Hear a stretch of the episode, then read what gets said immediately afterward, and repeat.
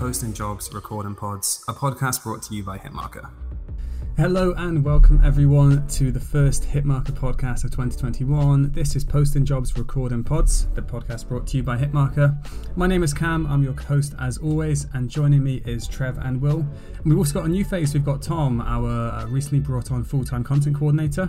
So we're going to be speaking to Tom a little bit this episode and just hearing what his backstory is like, how he got involved in gaming, what he's been doing up until this point, and then eventually how he found Hitmarker and what led to his position here. So how is everyone doing? Trev, Will, it's been a while since we last spoke. Yeah, it's been a while. Hope everyone's had a good Christmas and New Year. Yeah, excited to be back. Good times. I enjoyed Christmas, but kind of, you know, you have a long holiday and then you want to be back and get stuck into work again. So yeah, it's been good to be back. The holiday already feels like, I was going to say ages ago. I mean, it's coming up to a month, so it's definitely fair. Well, Tom, how are you doing? You've recently joined us full-time. Before that, Tom was working on a freelance basis and then joined the team full-time in January. How are you doing today, Tom? Yeah, I'm doing good. Yeah, it's fun to be here, and yeah, it's been an interesting start to the new year. Definitely. Well, I mean, let's just dive straight in because we've got a lot to cover in this one. We always like to start with the origin story. I think everyone who's sort of involved in the games industry often has a very sort of clear picture of when they first, you know, discovered video games and what sort of made them discover that love for it. So what was that like for you? What sort of introduced you to it? And then what was your sort of early experiences of gaming like? I mean, I played video games a bit as a kid. Had a Sega Genesis back in the day, or Mega Drive is what it was. But yeah, I grew up in a family where the video games were kind of frowned upon, so they kind of dwindled off in my teens and 20s. And it was 2012 when I first got into like gaming properly. I bought my first gaming PC, which was just some beat up old refurbished thing, and found some new friends in the town that I lived in who were the ones who introduced me to Minecraft originally. Was the first real gaming, like hardcore gaming time, playing for hours and hours and hours on, you know, servers hosted in our bedrooms and stuff, and it just kind of spiraled from there really. Ended up starting a YouTube channel, which, you know, didn't really go anywhere, and that led me into streaming, and once I hit that part, gaming was just a massive part of my life by the time I started streaming, like a very, very big focus. What year was it, you know, when you started streaming? 2017, I think. Great. Maybe 2016. So the game that got me into streaming was Paladins. And I met some guys from the Paladins team at, which convention was it? I can't remember. It's one in London. It was a fairly small gaming convention in London in 2016. Started playing it with my friends, got really into it, and then that was the first time I ever went on Twitch, actually, was to find Paladin streams. Found some Paladin streamers, decided I wanted to try it for myself. So it was possibly late 2016. Great. So, yeah, it's always great to just sort of, see something that you like and then just give it a go yourself. We're just going back to your parents being a bit against video games to begin with. I'm very fortunate in that my brother's 4 years older than me, so he's a big gamer as well. He loves video games. Introduced me to them, and that was sort of he unfortunately got the brunt of that in terms of my parents hearing the sort of media frenzy around video games and how you weren't sure if, you know, playing violent video games was going to make you violent and all this sort of all the panic that people were saying about games. So unfortunately, he can definitely speak very vividly on them sort of preventing him from playing games that were above a certain age rating and all that stuff. I just sort of quite luckily just coasted by because he sort of ate all of that thrashing for me, and then I'm just 4 years later like, yep, cool, I can play anything. So yeah, definitely also found that resistance to video games, but I was very lucky in that since I was the second child, I just sort of, he ate all those obstacles for me. Trev and Will, did you guys have anything like that where there was just that like knee-jerk reaction that video games are bad and that you shouldn't do them and you shouldn't be spending, you know, 8 hours a day on them? Just saying, I know how your brother feels. Oh, was that you? Eldest child. I was that, yeah. So my brothers could sit on their Xbox, sit on their PC throughout the whole day, but if I did anything, it was just like, TJ, what are you doing? What are you doing? What are you doing? Why are you gaming? But just to go back to Minecraft, the real question, Tom, did you do servers with Hamachi? Because that used to be the thing back in the day. I have hosted one server using Hamachi. Oh my god! And it was such a headache that I very quickly became the person in my friend group who just paid to host on a site, you know, through an actual host, because yeah, I couldn't be dealing with that hassle. Plus, you get the deal of like, I'm turning my PC off now, guys, so you better all go to bed because you can't play on the server while I'm in bed. Yeah, it do be like that when someone was doing Hamachi. Oh. That was the day. Yeah, I mean, for me, I was lucky in that, A, never used Hamachi because that program crashed my computer more than once. Wasn't here for that at university.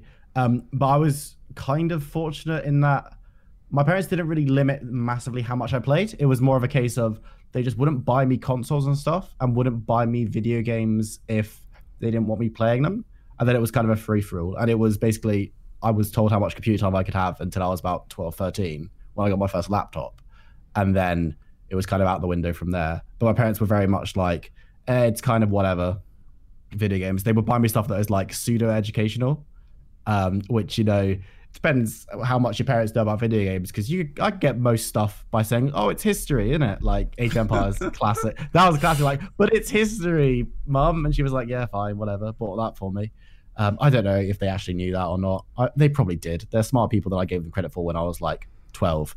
But no, luckily never had the whole like pushback against gaming thing. And I have an older sister, but she never really played video games. So I was the first child and I didn't really have that problem. So guess I'm more fortunate than Trev and Tom were in that regard. So good times. Oh, I don't want to continue canning worms in this, but just on you saying that the Age of Empires history thing. I remember my brother completely finessed his way into Grand Theft Auto because that was sort of like when that came out, that was like the parents' worst nightmare, wasn't it? That's sort of like the pinnacle of don't let your child play this video game.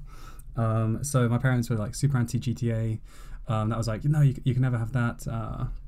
So you got a friend, I think, to buy him the game. And then he played it and just showed them the driving aspect of it, like just driving around the city. And he said it was a game called Driver, and like driving was a huge element of it.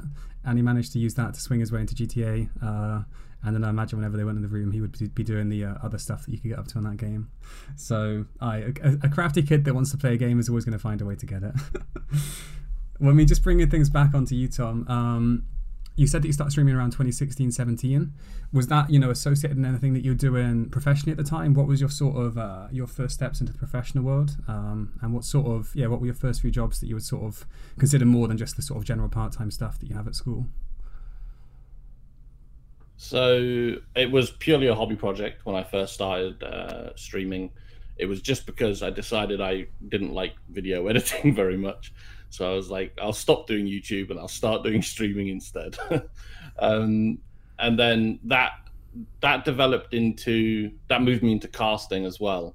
So that was when I first got into esports as opposed to just gaming, was through Paladins, watching the Paladins esports back in the day when they really cared about their esports. It was such a good like spectacle to watch. That really got me into that. So I ended up being a contractor for Hi-Rez Studios, playing on their broadcasting to their official Paladins Twitch channel and Mixer channel when that was still a thing, and did some sort of like tier 2, tier 3 casting in the Paladin scene. Never really climbed up to the heights that I wanted to with that, and yeah, pretty much doors are closed for for Hi-Rez esports these days. But yeah, that was pretty much where I started in esports, to be honest. And what about before that, in terms of sort of non-industry jobs? What were you doing outside of the video game industry up until you sort of made that a semi-professional thing? Okay, so I in about 2015, I stepped back from a career in finance. So I'd been studying and then working in finance for almost a decade. I stepped back from that, and my ex-wife sort of moved into the more career-focused role in the family. So for a few years, I did very much like what I put in air quotes as dead-end jobs. Maybe I shouldn't phrase it that way. But this was while I was working on content primarily. So I was doing like YouTube and streaming while doing like Domino's delivery driving, Sainsbury's delivery driving. It was for several years. It was primarily delivery driving that I did for my work, to be honest. Yeah, well, I mean, you got to sort of you got to have something to bring the money in while you're sort of trying to chase your dream. I think that's always an admirable thing to do.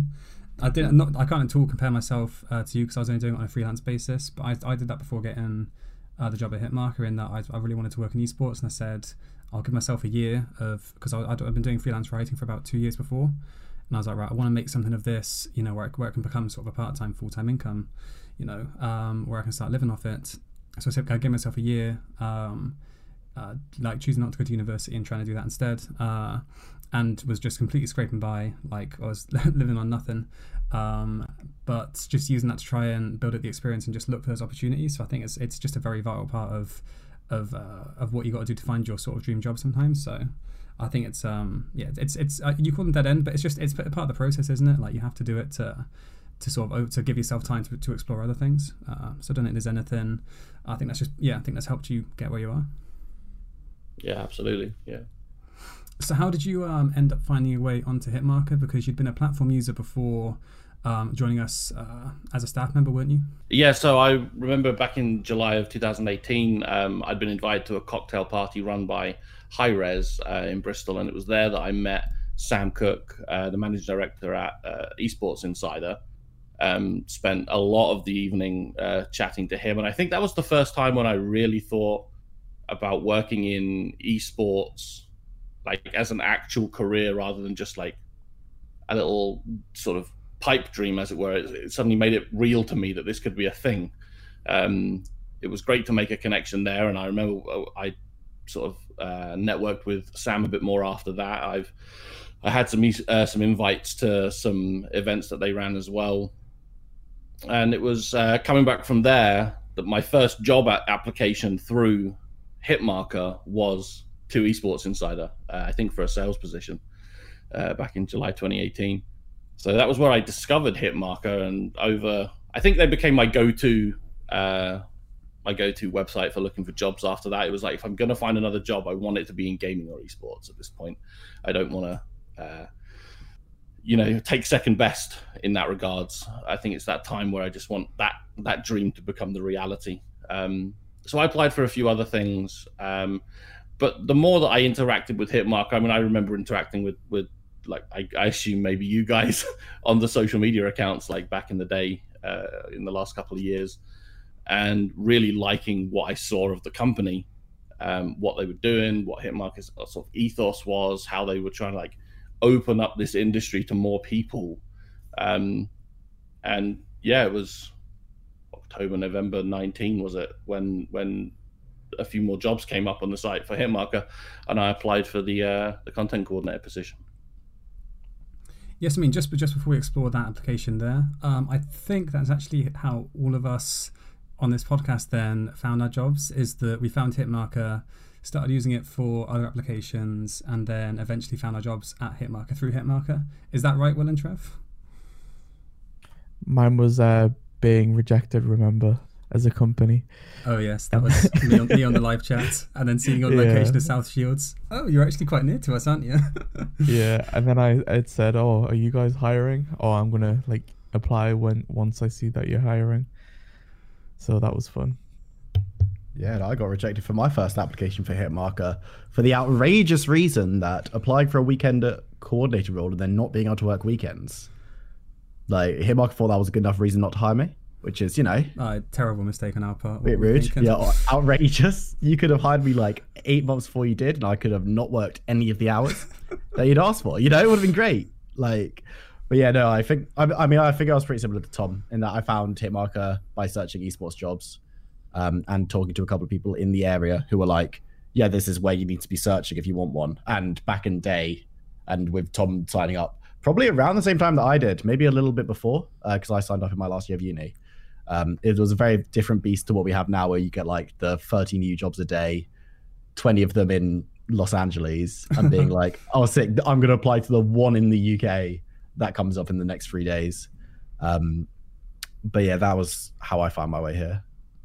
I do remember actually checking on a regular basis, like on a daily basis for the jobs. And I, at the time, I was pretty much only looking at the remote ones because I wasn't in any position to like relocate anywhere. And I lived in a dinky little town in Cambridgeshire that I don't think an esports job would ever be considered.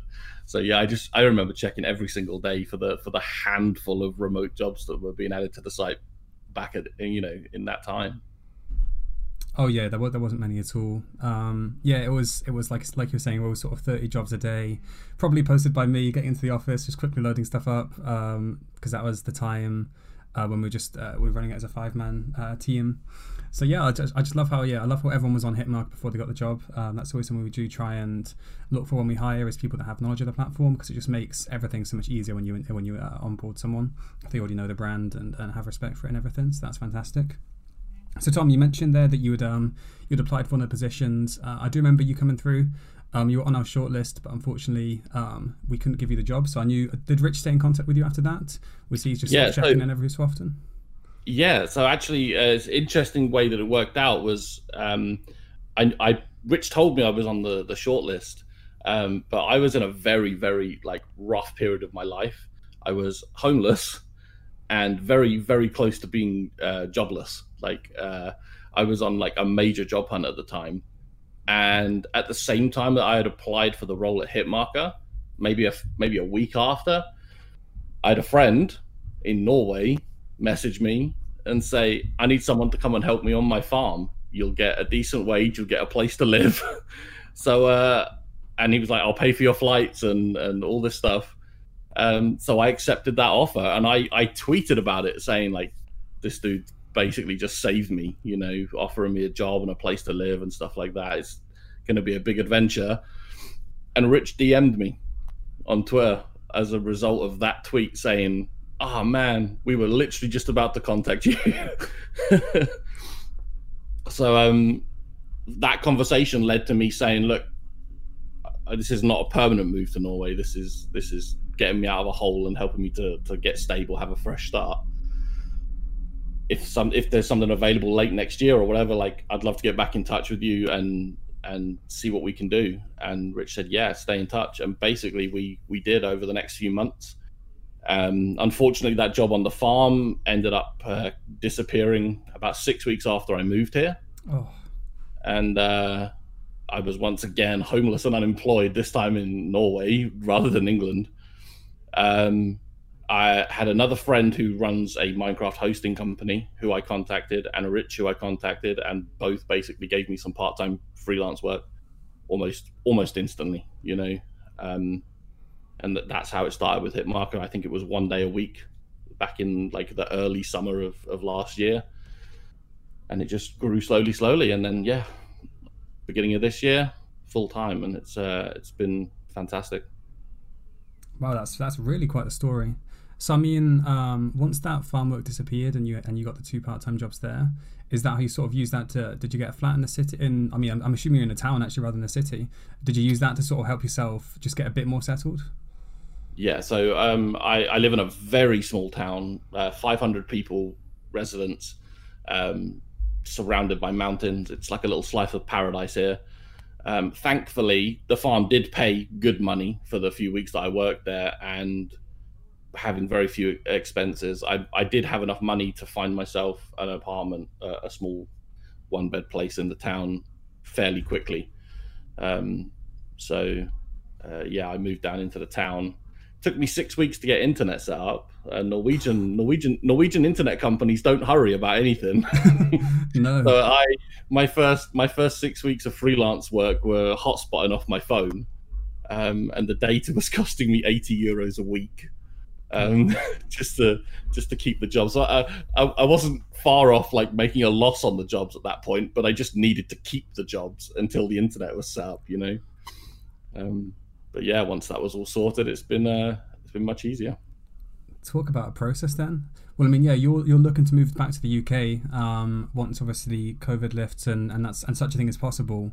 Will that be a welcome return? I mean, because Norway is absolutely beautiful. I've seen so much stuff of it online. It reminds me a lot of Iceland, very sort of striking landscapes and just very, very gorgeous country. But I mean, living in a 500-person town must be very difficult.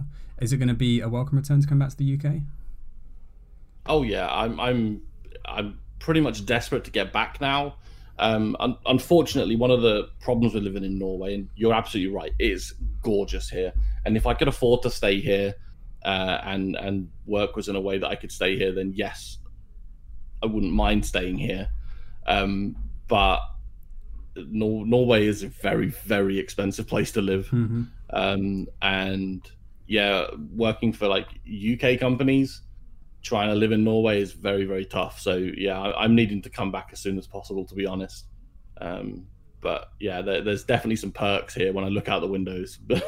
I have a river in my back garden. I have mountains all around me. It's pretty amazing. Jeez, I'm sure the only person in that town that works in video games and esports. Quite possibly, yeah. Bro, so I mean, so when you're with us on a freelance basis, you were, like you said, you were covering us on the weekends, and now that you're on a full time, you're on the weekdays with us. Can you just tell us a little bit about what that's been like since starting in January? I know it's been very, very job heavy because we've been playing a bit catch up since we literally came back on January the 5th. But yeah, what's the first few weeks been like in terms of what you've been getting up to? Is there anything that you're looking forward to doing? Anything that you want to do a bit more of? Just sort of tell us a little bit about what that transition from freelance to full time was like at the company. Yeah, so as you say, it's been very job heavy, and I mean that's kind of been exciting in its own way to see so many new roles going up on the site and seeing the numbers grow. But now I'm sort of a part of the team full time, so I'm involved in the meetings more and having those discussions about like the plans for our content in the future. And one of the things I'm enjoying is having a weekly. One day a week on the socials. I'd only done that like 3 times over the previous 4 or 5 months that I've been freelancing, which it's quite a process heavy part of the job, to be honest. So I actually found it quite difficult to come back after like 3 or 4 weeks or a month. But now doing that like once a week, that's becoming more second nature to me. And it's also nice to have those meetings with you guys where we're talking about like the content plans and seeing how you guys do actually plan things out and what each of your individual like takes on stuff are.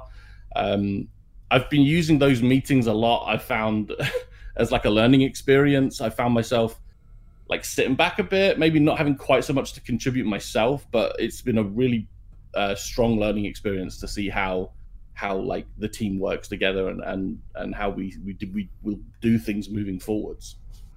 Yeah, well, that's what I spent quite a lot of today doing, just sort of because I take a ton of notes whenever we're in meetings, so I've just been putting them in a much more legible format, just so we can run through them. So we're recording on a Tuesday at the moment. We're going to talk about those on Thursday, just when everyone's schedule's a bit more open.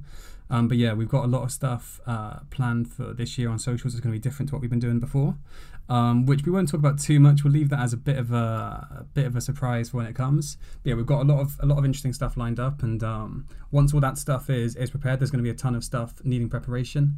One of the things we'll be doing is we'll have a monthly schedule on one platform that I want us to have like monthly meetings on, but sort of midway through. Okay, I've explained this awfully. Let me think. Basically, we'll run for a month of content, and then midway through that month, we'll then get together and plan the next month.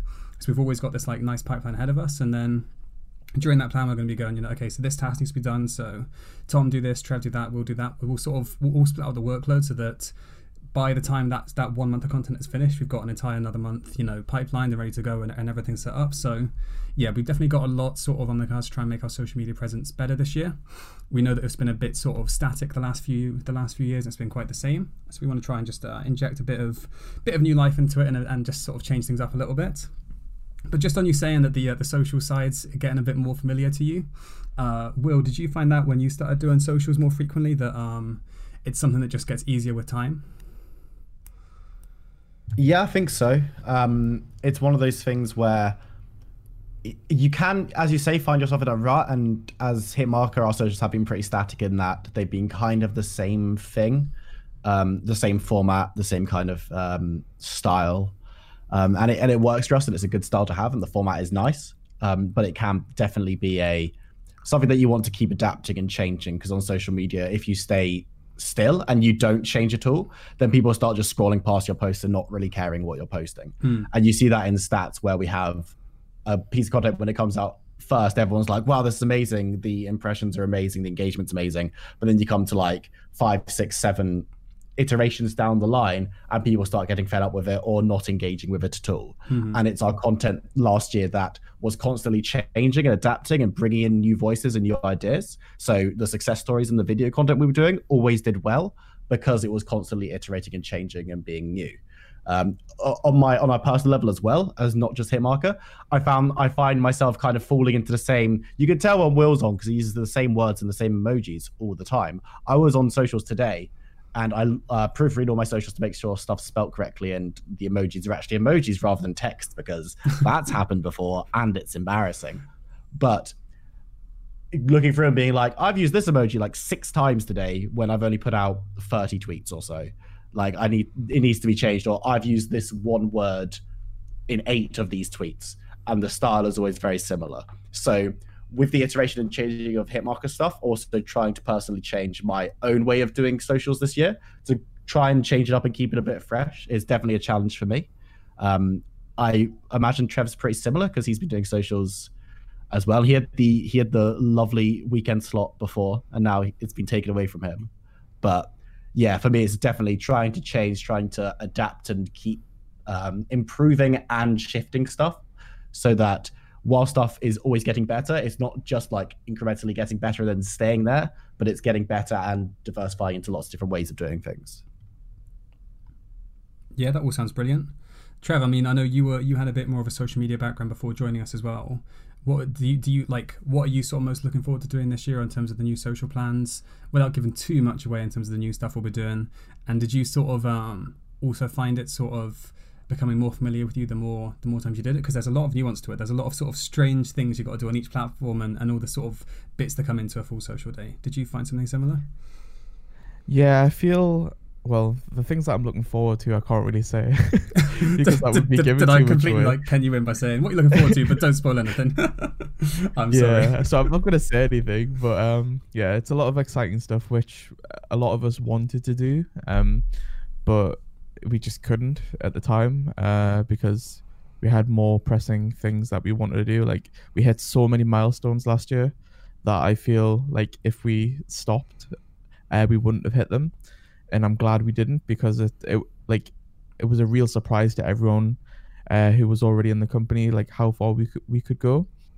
And in terms of like the routine and how everything went, I think it was just about finding my own way of doing it, because I think if I find something that's good with me, I tend to do a lot better. So that's probably just me taking everything that we've done, like all the past processes, and kind of just redoing it and rejigging it in my own way.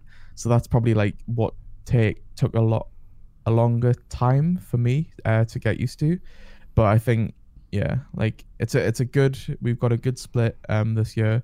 I'm looking forward to seeing how we do it. And yeah, it was weird going from working my shift to work in a usual Monday to Friday. So I'm still getting used to that, but yeah, I think it's good in the end. Have you seen anything change? Because yeah, for anyone listening that wasn't aware, Trev used to cover our weekends for us for pretty much the entirety of 2019. So he was working from Monday through to Sunday. No, that's not right. You had Wednesdays and Thursdays off. No, you had Tuesdays, Wednesdays off. Yeah. And it was 2020. And it was 2020. Okay, yeah. I just messed up that entire sentence. But yeah, have you found anything different having weekends off? I mean, I know it's lockdown and everything's all messed up because of it. Have you noticed anything different having those 2 days off and a different time of the week? On a social sort of level, I don't think it's fair to kind of compare yet, since we're like still just getting back from like being away for a few weeks and still redoing all the plans. But it'll be something that I can answer. I think the whole team will be able to answer later on to see how everything goes. But just for me personally, I think it's allowing me to like be off when everyone else is off, which is quite nice, because it's nice to be around everyone like 5 days a week instead of like a few days a week. It's nice to be in all the time. I'm not saying that having Tom and Marcy on a weekend isn't a good thing. I'm saying it's a really good it's a really good thing. But keep digging. But yeah, it's certainly a change, and I think we'd be able to see more on the stats and the impressions of how everything's going before we can make a real make a real point of whether it was useful or not. I think it was useful, but it's nice to be in on a Monday to Friday. Definitely, and especially with how many meetings we've been having. Like Tom said, I don't think I've had a meeting-filled month quite like this one ever, I don't think, actually. So it does feel like it's most days at the moment. But yeah, it's good. A lot of it's always useful. Like it's like I was saying today, like I've been typing it up into a much more like legible document, and we've definitely covered a lot of good stuff. So happy with how the month's gone. So Tom, just want to close out that section introducing you and getting to know you a little bit by asking if there's anything that you really want to achieve this year, personally or professionally. If there's anything that you'd want to look back on come December and say, yes, I'm glad that I learned that, or that I did that, or that the company achieved this. Is there anything that sort of stands out as a 2021 goal in that sense? I mean, personally, I want to get home. Uh-huh. That's the first goal. Also, personally, once I'm home, I want to get back into streaming more myself, because I really do miss doing that. Mm-hmm. Professionally, I mean, I'm looking forward to seeing where Hitmarker's content goes over the year and being a part of that. And I'd like to think, like, later in the year when we're sort of back in an office together and sort of all that stuff is sort of realigned. I really do like to work on both pre-recorded and live video content, so I'm hoping that we can sort of introduce more of that as the year goes on. That'll certainly be, I think, a lot of my content ideas later in the year will probably focus around that as well. So I think that's where I'm excited to see where things grow. Oh, don't worry. I think Trev will have us working 6-day weeks once we're back in the office with the amount of video stuff that he wants to do as well. So I think you're in good company there. Perfect. Awesome. Well, cheers for telling us about yourself there, Tom. That was just great to hear you. You'll be a much larger part of the content team now, so we just wanted to let everyone who listens just know a little bit about you and sort of see how you'll be fitting into the team. And the team is growing. Another thing we wanted to touch on in the podcast is the hiring that we've been doing. If you've been on social media and you follow us, or if you've been on the website, or if you've been pretty much anywhere that we managed to get a word in, you'll have seen that we've been hiring at the start of this year. So we finished our crowdfunding raise in the tail end of 2020. We raised just over £500,000, which we're going to be using to branch out into several new markets. So the first of those being Brazil and Spain, and then we're also going to be doing Japan and China later on in the year. So applications for those are now closed. We received hundreds of applications across the 4 jobs with a quality level that really, really impressed us. So we'll definitely be talking more on that sort of in future podcasts and future content pieces. One thing I'm very keen for us to do is a series on what we've learned ourselves being hiring managers for these positions, because we always speak to other hiring managers and we always speak to other people that are looking for talent. But whenever we hire, so we've done it for the last 2 years in a row now, we get a very good insight into what the sort of gaming and esports applications look like at the moment. We see how candidates are applying, we see what works well for us, and we see what doesn't. And we're very keen to just sort of package that together into a few pieces of content that just sort of let people know what really puts us off an application and what works well for us, and sort of just use the takeaways from our hiring process to inform other people, because we're in a position now where we've, like I said, we had sort of over 200 applications across everything, and across those there's a lot of similarities that are repeated that get candidates rejected, unfortunately, and then there's other things that really appeal to us. So we're looking forward to for doing that once we've sort of had a bit more time to look at the applications and let people know sort of our takeaways from them. But that's one thing to look out for. We think it'll be quite valuable because, like I said, it's hearing from the horse's mouth in terms of what's going to get people noticed or scored down in an application. So just sort of quickly touching on that from what we've seen, we're just going to go around and see if everyone has one sort of pointer they'd give applicants. If you've not seen the applications, don't worry, because I know, Tom, you wouldn't have had a chance to look at any of them. If there's just one sort of key point that you would recommend people do, or people avoid when they're applying to things, we'll just go around and see if everyone has one. So I'll start and I'll say for people to read the job description fully, because one thing that scored so many of our candidates down was we asked for a very specific way to approach your cover letter in our descriptions, and a lot of people didn't follow that. And when you're sort of expecting people to be looking through these, you know, quite critically and to really sort of be submitting the best thing that they can to you, when someone's not followed the sort of quite specific instructions you included, it's a very, very big red flag. And it's just, it's a way that's not easy to avoid, because I know it takes time, but it's a way that you really should be avoiding, because doing otherwise, it just risks you getting rejected sort of straight off the bat. So that's one thing I'd say to people. Make sure you don't ever rush into a job description. Always read it once or twice, read it thoroughly, understand it completely, and then put together something. So Tom, did you have anything? Again, it could just be a broad sort of pointer for people that you'd want to suggest people do when they're applying to jobs, whether that's with us or with another company. So yeah, I'm a great lover of the written word, and people, please, like, spell and grammar check your applications, please. There's been some real, like, glaringly terrible ways that applications have been written, with poor sentence structure, and yeah, it's just been, I think that's just a real key. Like, it's such an instant turn off for a hiring manager to read something which is difficult to read because of, like, what are very easily avoided, like spelling and grammar mistakes. I think that's really got to be on the top of people's list of, like, a very simple thing they can do to strengthen their applications. Mm-hmm. I'll quickly add to that and just say, since a cover letter should sort of be your best possible, you know, piece of writing that you can make, because it's so crucial, if a hiring manager looks at that and isn't happy with how you're presenting stuff, and they wouldn't be happy if something that was representing their company was written in the same way, then you're not going to fill them with confidence that you could, you know, represent the company when it comes to sort of written communication very well, because they're looking at your cover letter and thinking, this should be sort of one of the better things that they're going to submit, and I'm not too happy with its standard, which means I'm not going to be happy with them representing the company, you know, in other sort of channels. So that's just one thing I wanted to quickly add onto that. Trev, did you add anything that you just wanted to pass off as a quick sort of comment or suggestion? Your point adding to Tom's point there was the point I was going to make. I have a habit of doing that, don't I? But yeah, so I think we asked for this in the job description anyway, but just to create a unique cover letter, especially when the company asks for it, is very important. And I think just because even if you're applying to a job and it doesn't ask for that, you should do it anyway, just because it needs to be your own unique spin of how you want to present yourself. And a lot of hiring managers do know if it is just a copied and pasted cover letter as well, because they may have access to something that you have in the past, or they just might know from experience as well. So that's definitely something to consider.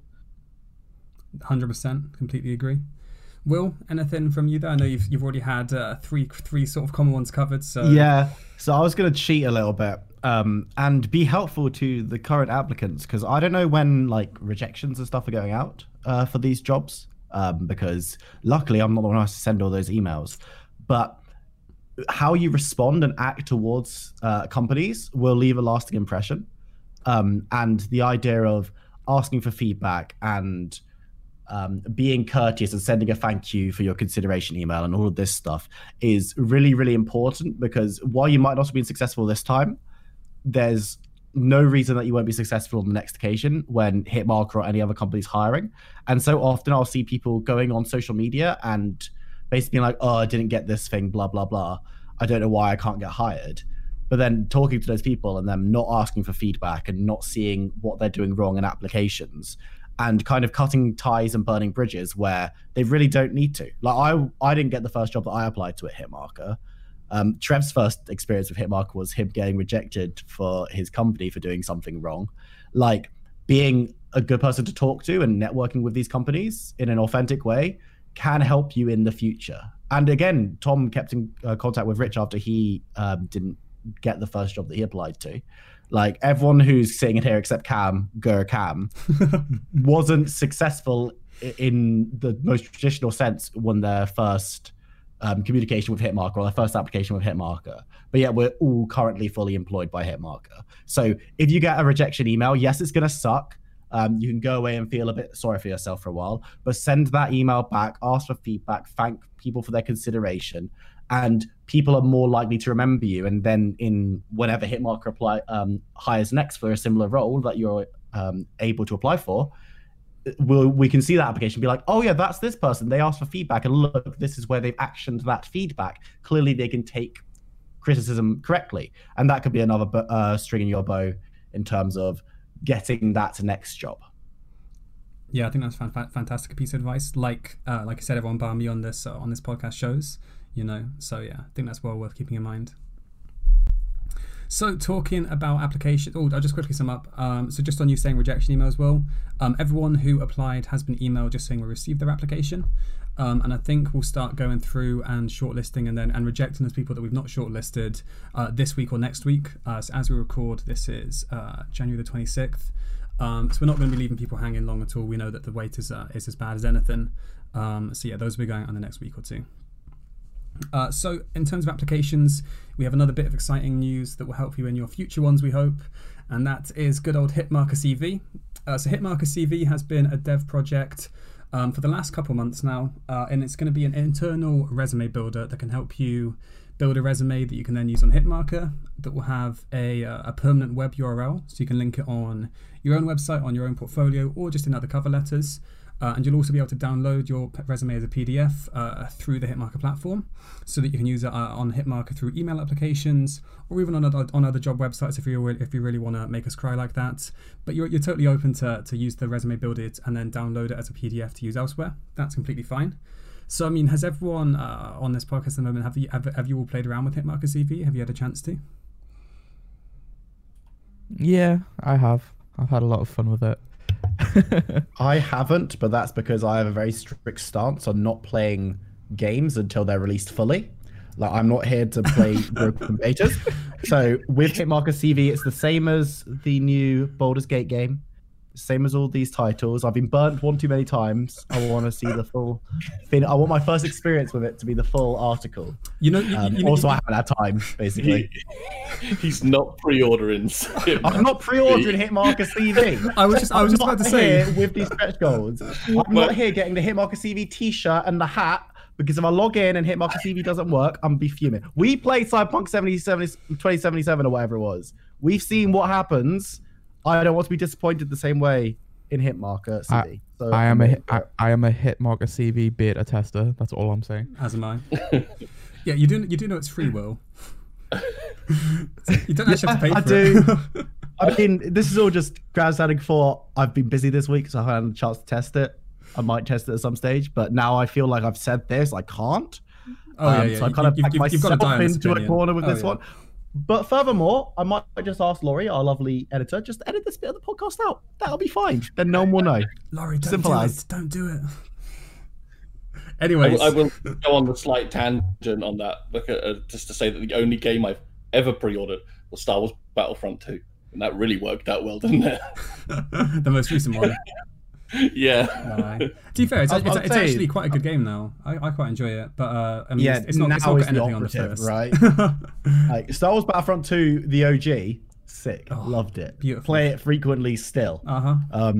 But just wait on games until they're good, especially if they're single player games. Like, you don't need to play it the day it's released in order, because I would just rather play it in 3 months' time when it's good and cheaper on sales, you know. Hitmarker can't be cheaper than free, because we can't give you money. That's a bad business model, so we're not going to do that. Right, so continuing on the beta metaphor, so Hitmarker CV is currently in final beta stage, we can say. It's been tested by everyone bar Will for the above reasons, and it's coming together very nicely. I've made one on there that was a bit of an inside joke and was very good fun to write. And yeah, we're really thinking it's going to be very useful for people, because it lets you use a very professional and modern design without needing any design experience. I mean, none of us here are graphic designers on this call, but we can all make a very nice resume through Hitmarker CV. So it's definitely worth checking out if you're needing a CV, if you just want to give yours a refresh, because like I said, you can download it as a PDF, use it through Hitmarker applications, or even get a web URL for it. So very great there. And contrary to what Will was saying, it's actually not paid for, you don't have to pre-order it. So that's happy days. It's available for anyone to use. So with that said, we're just going to go around again and just sort of get one piece of advice from everyone when it comes to making your CV. Just bearing in mind the sort of way Hitmarker CV works with the drag and drop and all that stuff. So we'll start with you, Will, just because you had to go last before, so we'll let you go first this time, so you can steal what Trevor's inevitably going to be saying. Is there anything that you want people to sort of bear in mind when they're making a CV through Hitmarker CV or another platform? Yeah, I think one of the biggest things that can be missed when you first write your CV, and it's something that when I was being taught how to write a CV at school and stuff and mentioned at university, it wasn't talked about. When you're talking about your experience, you should always be tailoring what you say about that experience for each individual job. And obviously you need to tailor your CV for every job application you put out. We say that time and time again. But the idea of if you're going for a role in customer service and all that you've done is marketing, maybe you want to be focusing on that communication aspect of that marketing role. But if you're going into a job, you want to apply for a different job that's in video editing, you want to be talking about the creativity behind marketing and knowing how to use SEO and all of this stuff. So having the skills lined up for each role and going, what was most relevant that I did? What achievements did I have that would look good in this new role will look much better than just putting down, I was in marketing for a year, I'm good at marketing, or something to that effect, when the person you're applying to is looking for someone in customer service or someone in PR or someone in sales, because they're going to see that and be like, they spent a year employed. That's good, but that's not really helpful. But if you show those proper skills that they're looking for, and especially the ones they ask for specifically in the application, always read the application, you're going to have a much better time. And it means that you're not wasting space in your experience section, which can quite often be the case because people don't know exactly what to put in there. Yeah, that's perfect. Just looking for transferable skills, isn't it? And just looking where you can use that past experience in the most effective way, definitely. Trev, anything to follow up on that? That I hate you all, because again, that is my go-to piece of advice every time I ask. I'm asked something. It's all a conspiracy. We're in your head. It really is. You never let me go first at any of these things. Okay, I'll make a note next month.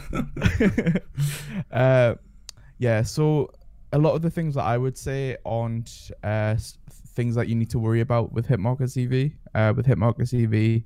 My main go-to is like the way it's formatted and stuff like that.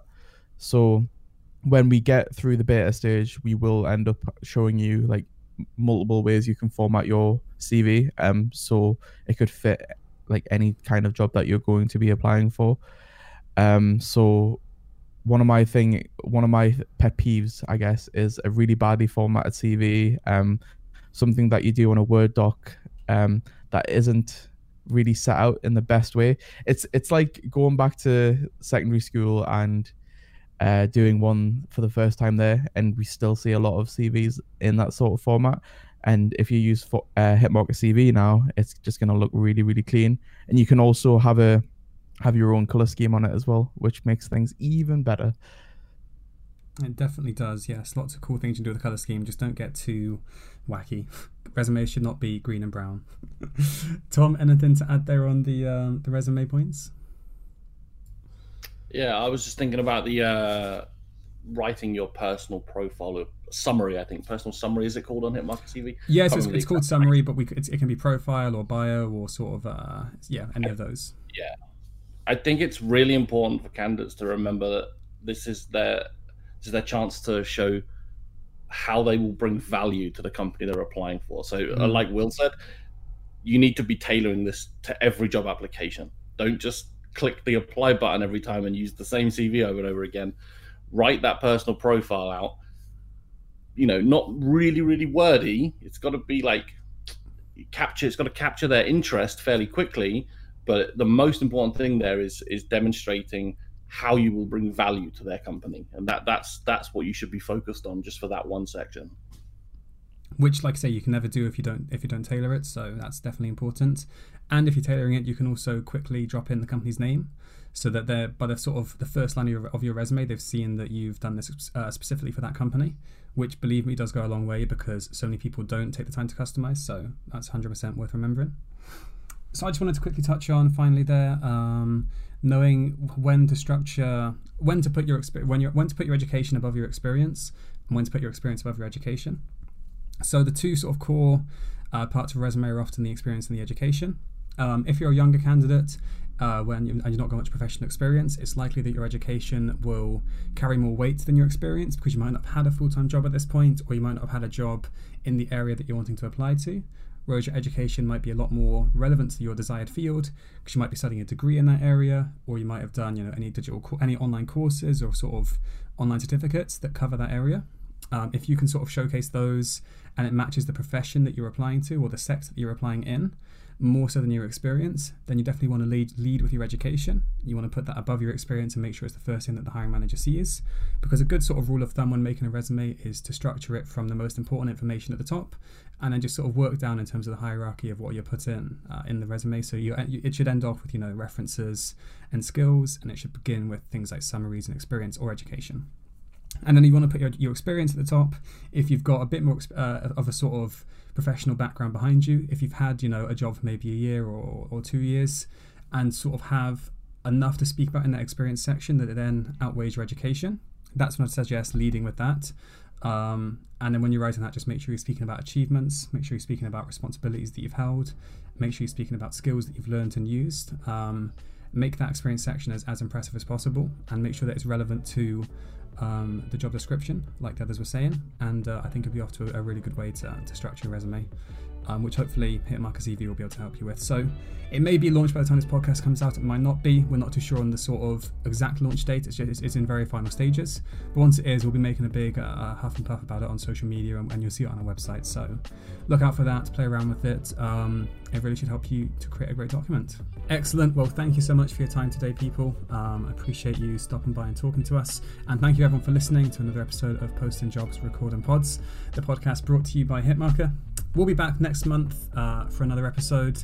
This one was just a sort of catch up of the whole year, and then introducing Tom as well, who, like I said, has joined us full time.